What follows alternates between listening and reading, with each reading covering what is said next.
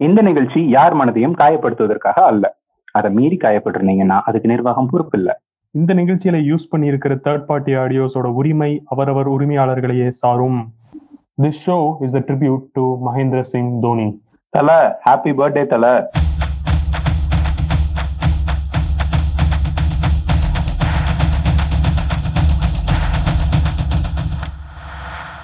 கேட்டுட்டு இருக்க எல்லாருக்கும் வணக்கம். இது உங்கள் நங்கூரம் போட்காஸ்ட் இந்த ஷோவின் பெயர் லாபால். நான் நந்தகோபால். நான் கார்த்திக். தேர்ட் எபிசோட்ல டி டுவெண்ட்டி வேர்ல்ட் கப் பத்தி பேசியாச்சு. அடுத்து என்ன? Two thousand eleven world cup தானே?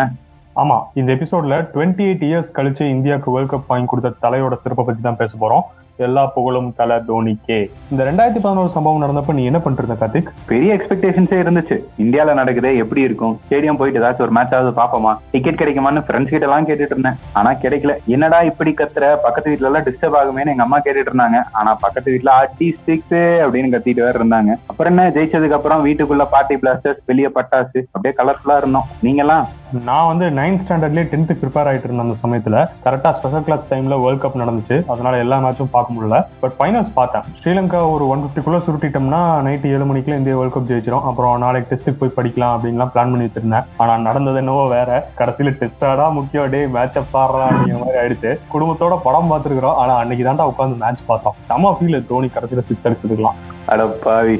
சரி வா ஷோக்குள்ள போவோம். Episode four after twenty eight years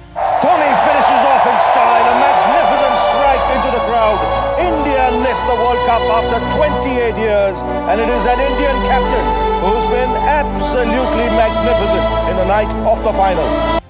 2011 எவ்வளோ ஸ்பெஷலான வருஷம் இல்லை. அதுவும் சச்சின் ஃபேன் தோனி ஃபேனாக இருந்தால் வேற லெவல் ஃபீல் ப்ராசஸ் என்னவோ ரெண்டாயிரத்தி எட்டுலேயே ஸ்டார்ட் ஆயிடுச்சு படத்தில் பார்த்துருப்பீங்க. ஸோ ஸ்லோ ஃபீல்டர்ஸ்னு சொல்லி டிராவிடு லக்ஷ்மண் ஏன் கங்குலியவே டீமில் வைக்கல? இதெல்லாம் இப்போ நினச்சி பார்த்தா தலை டெசிஷன் கரெக்ட் தானே அப்படின்னு தோணுது.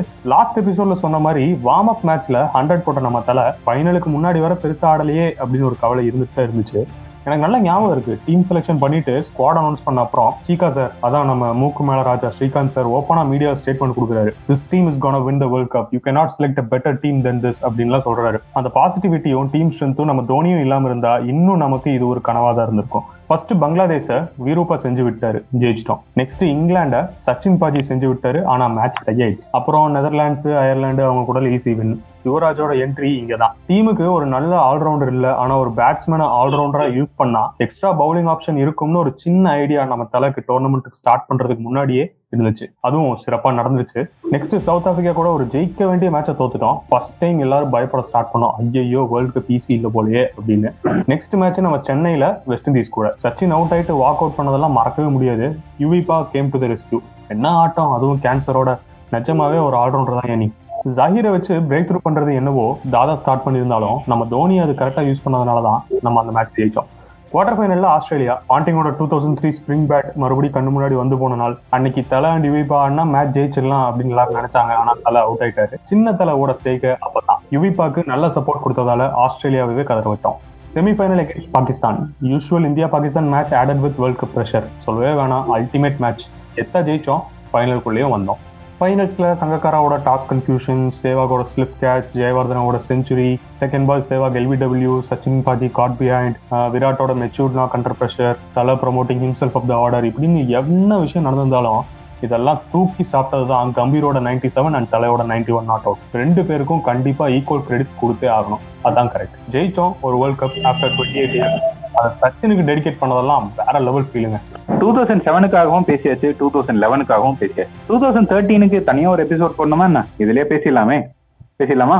டூ தௌசண்ட் செவன்ல இருந்து டூ தௌசண்ட் தேர்ட்டின் வரைக்குமான பீரியட் தான் இப்போ வரைக்கும் இந்தியன் கிரிக்கெட் டீமுக்கு ஒரு கோல்டன் டைம் எல்லா ஐசிசி கப்ஸும் ஜெயிச்சோம். ஜெயிக்க முடியுமான சந்தேகமான மொமெண்ட்ஸ்ல கூட ஜெயிச்சோம். Champions trophy two thousand thirteen regular opens ஆன சச்சின் வீரு எல்லாம் இல்லாம புது ஓப்பனரான தவானோட போனோம். மிடில் ஆர்டர்ல ஆடிட்டு இருந்த ரோஹித் சர்மா எஸ் நம்ம ஹிட்மேன் தான். அவர் இன்னொரு ஓபனரா போனாரு.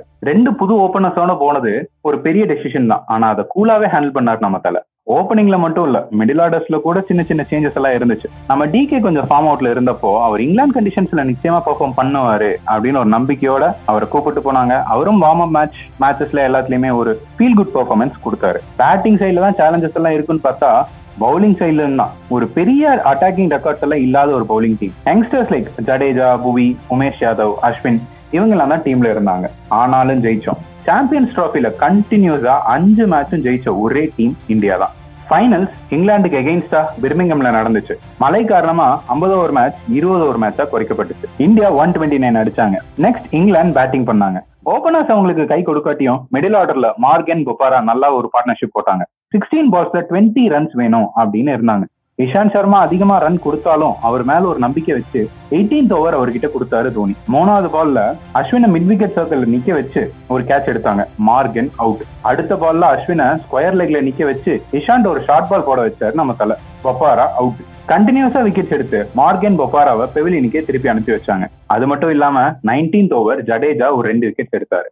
ஆறு பால்ல பதினஞ்சு ரன் வேணும் அப்படிங்கிற ஒரு நிலைமையும் வந்துச்சு. லாஸ்ட் ஓவர் அஸ்வின் போட்டார். இந்தியா ஜெயிச்சது. அந்த ரெண்டு ஓவர்ஸ்ல எடுத்த டெசிஷன் தான் அன்னைக்கு இந்தியாவுக்கு வெற்றியை கொடுத்துச்சு. பெரிய எக்ஸ்பீரியன்ஸ் இல்லாத ஒரு டீம் அதை எப்படி ஒரு கேப்டன் ஹேண்டில் பண்ணுவாரு அப்படிங்கிற கேள்வி எல்லாத்துக்கிட்டயுமே இருந்துச்சு. அதுல தாண்டா நான் ஸ்பெஷலிஸ்டே அப்படின்னு ப்ரூஃப் பண்ணாரு நம்ம தலை தோனி. பெண்டிங் வச்சிருந்த ஒரு ஐசிசி கப்பையும் வாங்கினாங்க தோனி தலைமையிலான டீம் இந்தியா ரெண்டாயிரத்தி ஏழு ரெண்டாயிரத்தி பதினொன்று ரெண்டாயிரத்தி பதிமூணு இது எல்லாமே பேசியாச்சு. ஸோ கோல்டன் ஏஜ் முடிஞ்சிருச்சு. ஸோ இந்த எபிசோட் இனிதே ஒரு முடிவுக்கு வந்தாச்சு. இங்கே நம்ம சில பேருக்கு தேங்க்ஸ் சொல்ல விரும்புகிறோம். Dhoni addicts two point O மஹிராட் forever எவர் ரால் cricket Tamil DCTV one point O MS Dhoni three ninety eight இவங்க இந்த ஷோவை ப்ரமோட் பண்ணுறாங்க அவங்க இன்ஸ்டா ஐடி நம்ம டிஸ்கிரிப்ஷனில் இருக்குது to follow them for regular updates packs on Thala and cricket இந்த பாட்காஸ்ட்டை உங்கள் ஃப்ரெண்ட்ஸான தோனி ஃபேன்ஸ் கிரிக்கெட் ஃபேன்ஸ் எல்லாருக்கும் ஷேர் பண்ணுங்கள் எங்கள் இன்ஸ்டா பேஜஸில் லைக் ஃபாலோ பண்ணுங்க. ஸ்பாட்டிஃபைலையும் ஃபாலோ பண்ணுங்க. அடுத்த எபிசோட்ல சந்திப்போம். நன்றி. வணக்கம்.